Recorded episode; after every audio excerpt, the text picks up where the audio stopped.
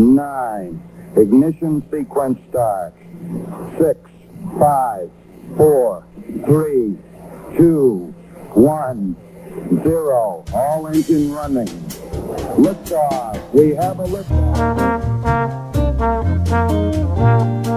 Bem-vindos e bem-vindas a mais um episódio do Física Popular Brasileira. Espero que vocês gostem bastante aqui desse episódio. Eu sou o Lucas Toneto, eu estou aqui também com a Raquel Malta. E aí, Toneto, tudo bem? Olá, pessoal. Bem-vindos a mais um episódio. E estamos aqui também com o Henrique. Oi, Raquel. Oi, Toneto, tudo bem? E aí, quem vai estar aqui? O Matheus? Isso, também estou aqui, Henrique. Embora a Raquel tenha me cortado, se esqueceu de mim, mas tudo bem. Volto para você agora, Henrique.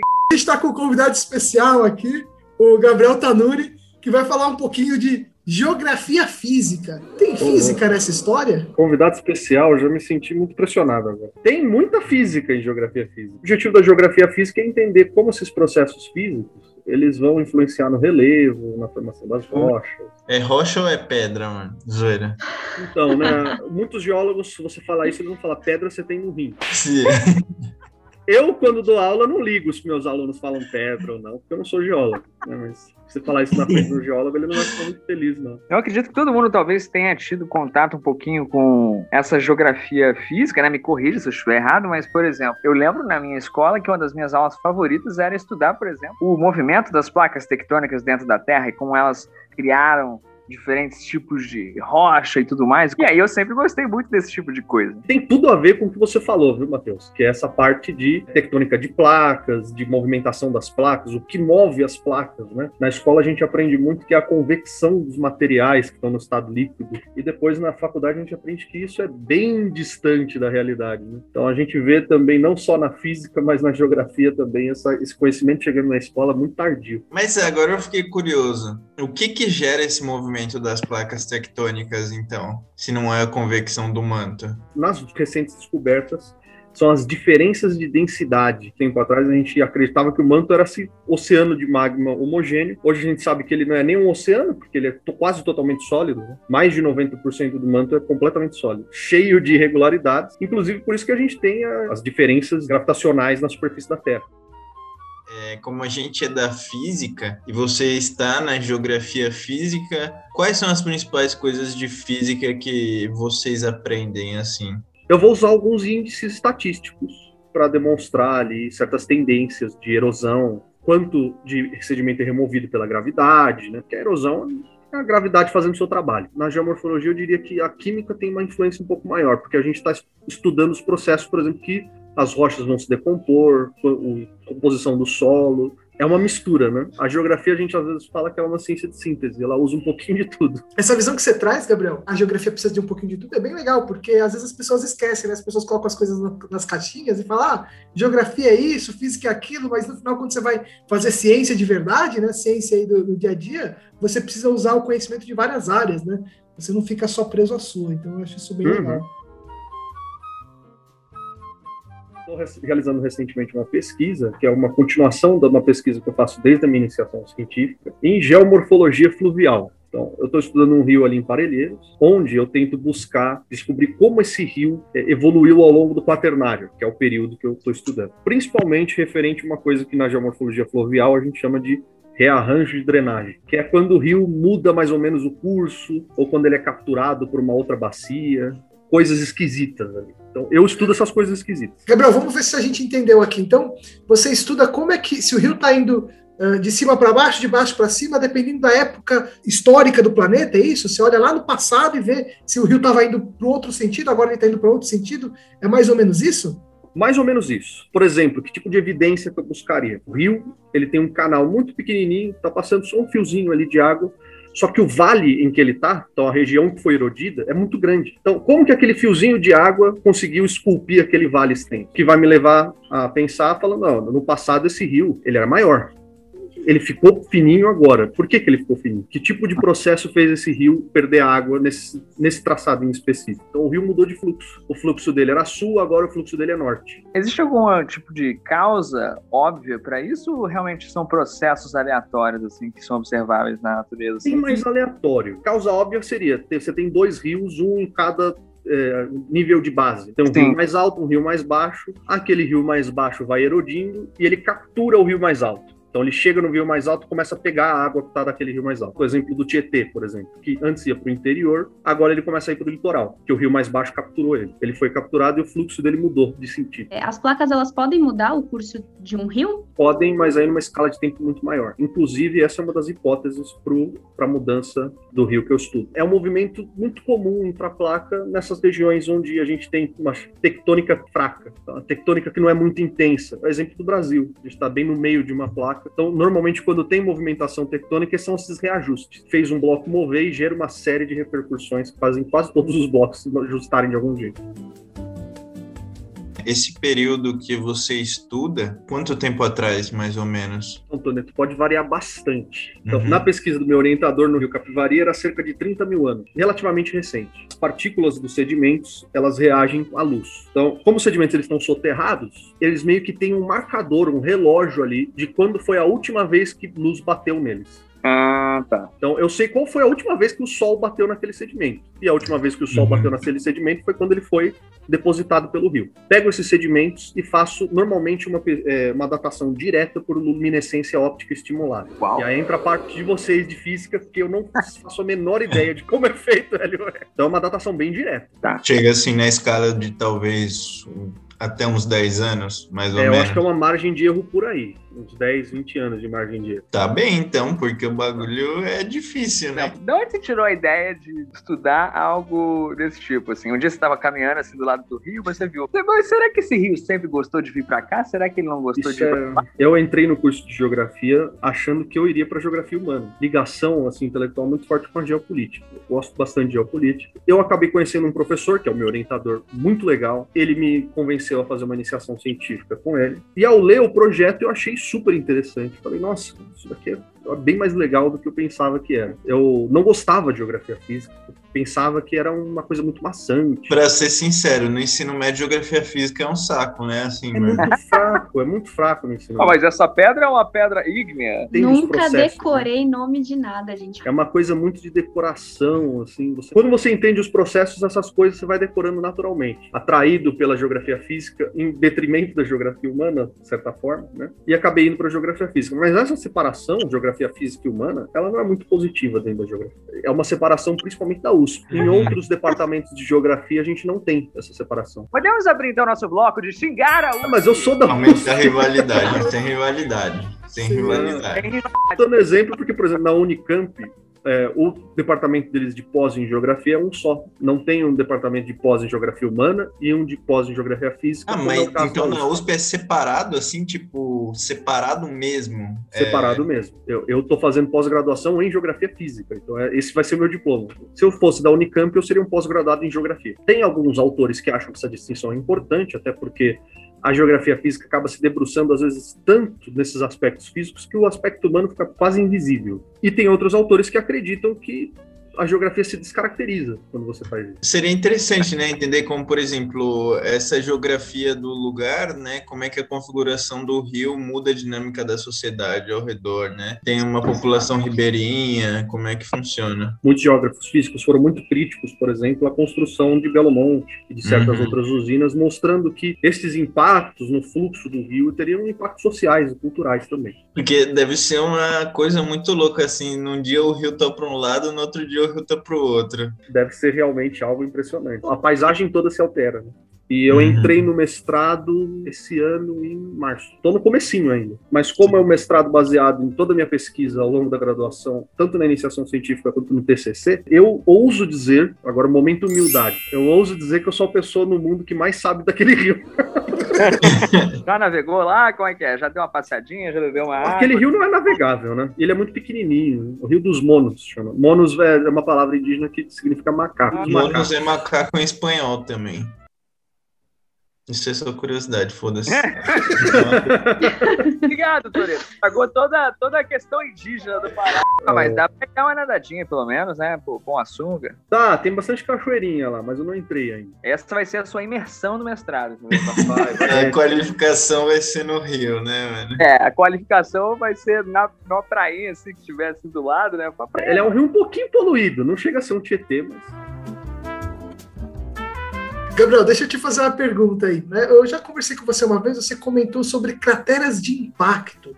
A gente tem crateras de impacto aqui no Brasil? O que, que é isso, cara? Crateras de impacto, ou feições crateriformes, né, que é o jeito mais pomposo de falar, que foram feitas ou por um, por exemplo, por um vulcão, que é o caso dos Poços de Caldas. O Poço de Caldas é uma cratera Amo. feita por um vulcão. Ou foram feitas por meteoros.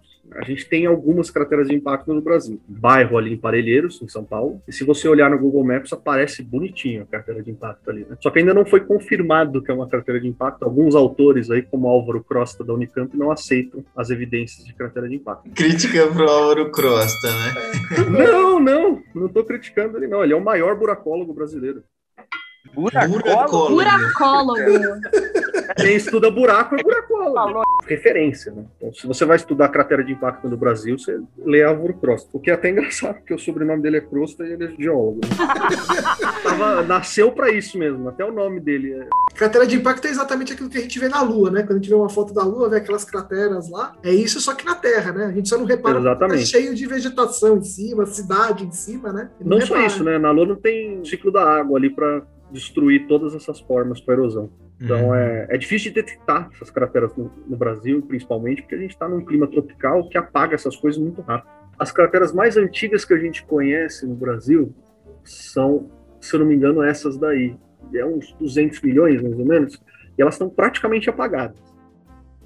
A geografia física brasileira com a geografia física de outros países, assim, você diria que a geografia física brasileira é uma área forte? Eu ousaria dizer que a geografia física no Brasil é a mais forte da América Latina. Uma das mais é, bem desenvolvidas do mundo, mas não chega perto de, de alguns países em específico. Por exemplo, a geografia física é muito bem desenvolvida na Austrália. Muitos autores que eu estou usando na minha pesquisa são australianos. Uhum. E também é muito bem desenvolvida nos Estados Unidos. São dois países que olham para o seu território, que olham para o seu relevo com muito cuidado. Tanto que nos Estados Unidos a gente vê que essas feições elas viram pontos turísticos. O Grand Canyon, a cratera do Uhum. Arizona, né? Então, elas acabam tendo uma preocupação aí da comunidade científica e do público no geral de preservação maior do que a gente tem aqui no Brasil. No Brasil existe esse turismo científico de forma muito menor. Vê e fala, ah, é pedra, não tem nada de interessante ali. Tá passando por um período de transição, eu acho, da sociedade cada vez mais sendo curiosa em buscar esses conhecimentos, né? mas ao mesmo tempo a gente vê muita pseudociência. Um exemplo que eu gosto de dar, não vou mencionar a cidade, mas a gente estava indo uma cidade ali do sul, onde estava uma dessas crateras. A gente foi num museu perguntar, essa história é engraçada, a gente foi no museu perguntar, falou assim, ah, a gente pode visitar ali a cratera, que a cratera estava num terreno privado, né? Perguntamos para esse nesse museu, que era o Museu da Cratera. Falou, ah, a gente pode visitar esse terreno? E a mulher falou, eu conheço homens, vocês podem visitar sim. 20 minutos depois ela falou, o prefeito quer ver vocês. Então, foi, foi uma, uma experiência surreal. E o prefeito estava falando assim: ah, porque a areia aqui, por causa da- do, do meteoro, a areia aqui cura tudo. E aí ele estava me mostrando os papers, uns papers feitos de forma bem duvidosa, né? Quatro pessoas de, de amostragem. A pessoa, a pessoa passou a areia ali e se sentiu melhor. Então funciona, né? Esses papers mostrando lá e o cara queria transformar a areia numa coisa turística. Ah, E ele pai. perguntou a nossa opinião sobre isso. E a gente só, ó, tá com o prefeito, eu falei, é, legal, né? Bacana. Posso ir embora? Pô, o cara tava sendo Que gente isso. boa com a gente, a gente não tava fazendo uma pesquisa nem nada, a gente só tava visitando de forma turística. Eu não sei nem por que ele queria Deus. ver a gente. entendeu? Em outra, acho que foi no Paraná, a gente chegou a ter uns caras vindo armado apontar arma pra gente. O que, que vocês estão fazendo aqui? Aí meu orientador olha pra eles e fala: Não, é que a gente leu um paper. Os fazendeiros do Paraná. E aí eles, paper? Do que, que vocês estão falando? Meu Ele ligando Deus. o carro, não, a gente lê uns paper aqui dando ré.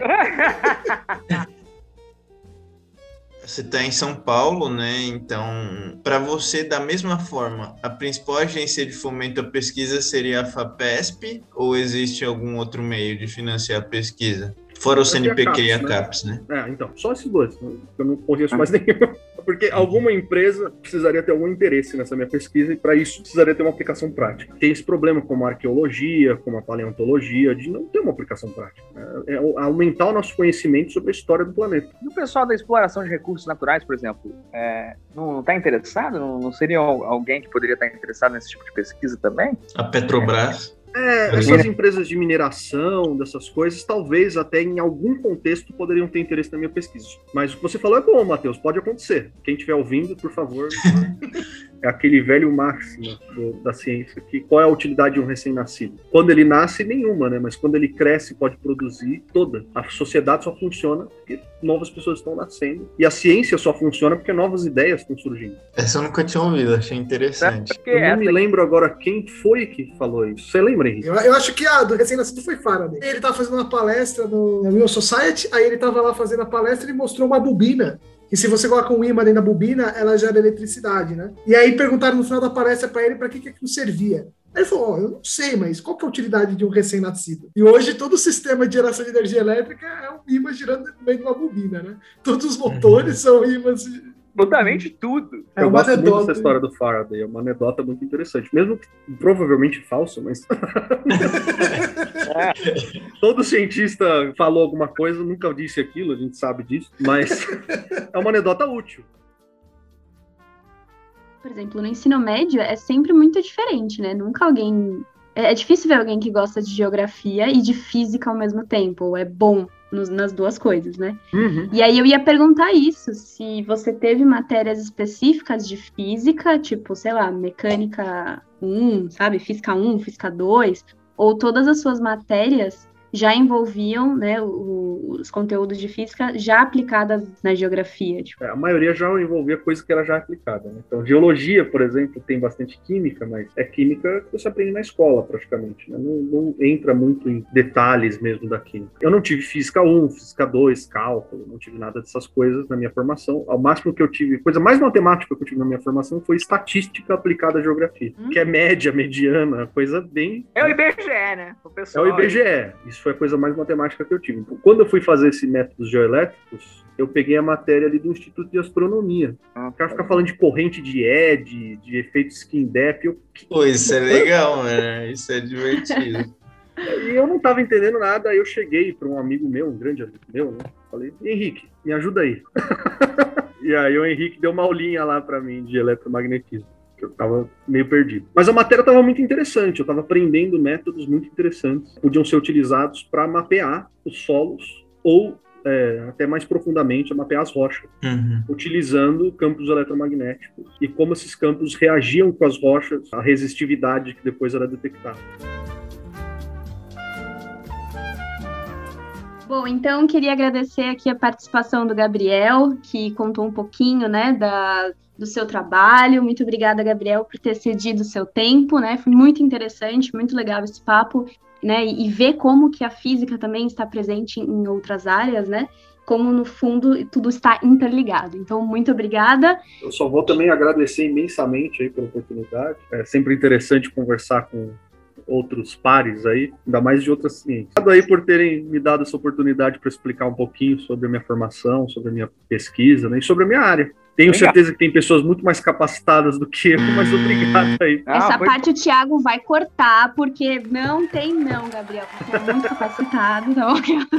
Obrigado. Você é a pessoa que mais entende do Rio dos Monos no mundo, cara. Isso provavelmente é verdade, porque aí. ninguém estudou aquele rio. Então, Quando eu estava fazendo o levantamento bibliográfico, eu pesquisei lá Rio dos Monos, tinha um artigo. Aí, ó.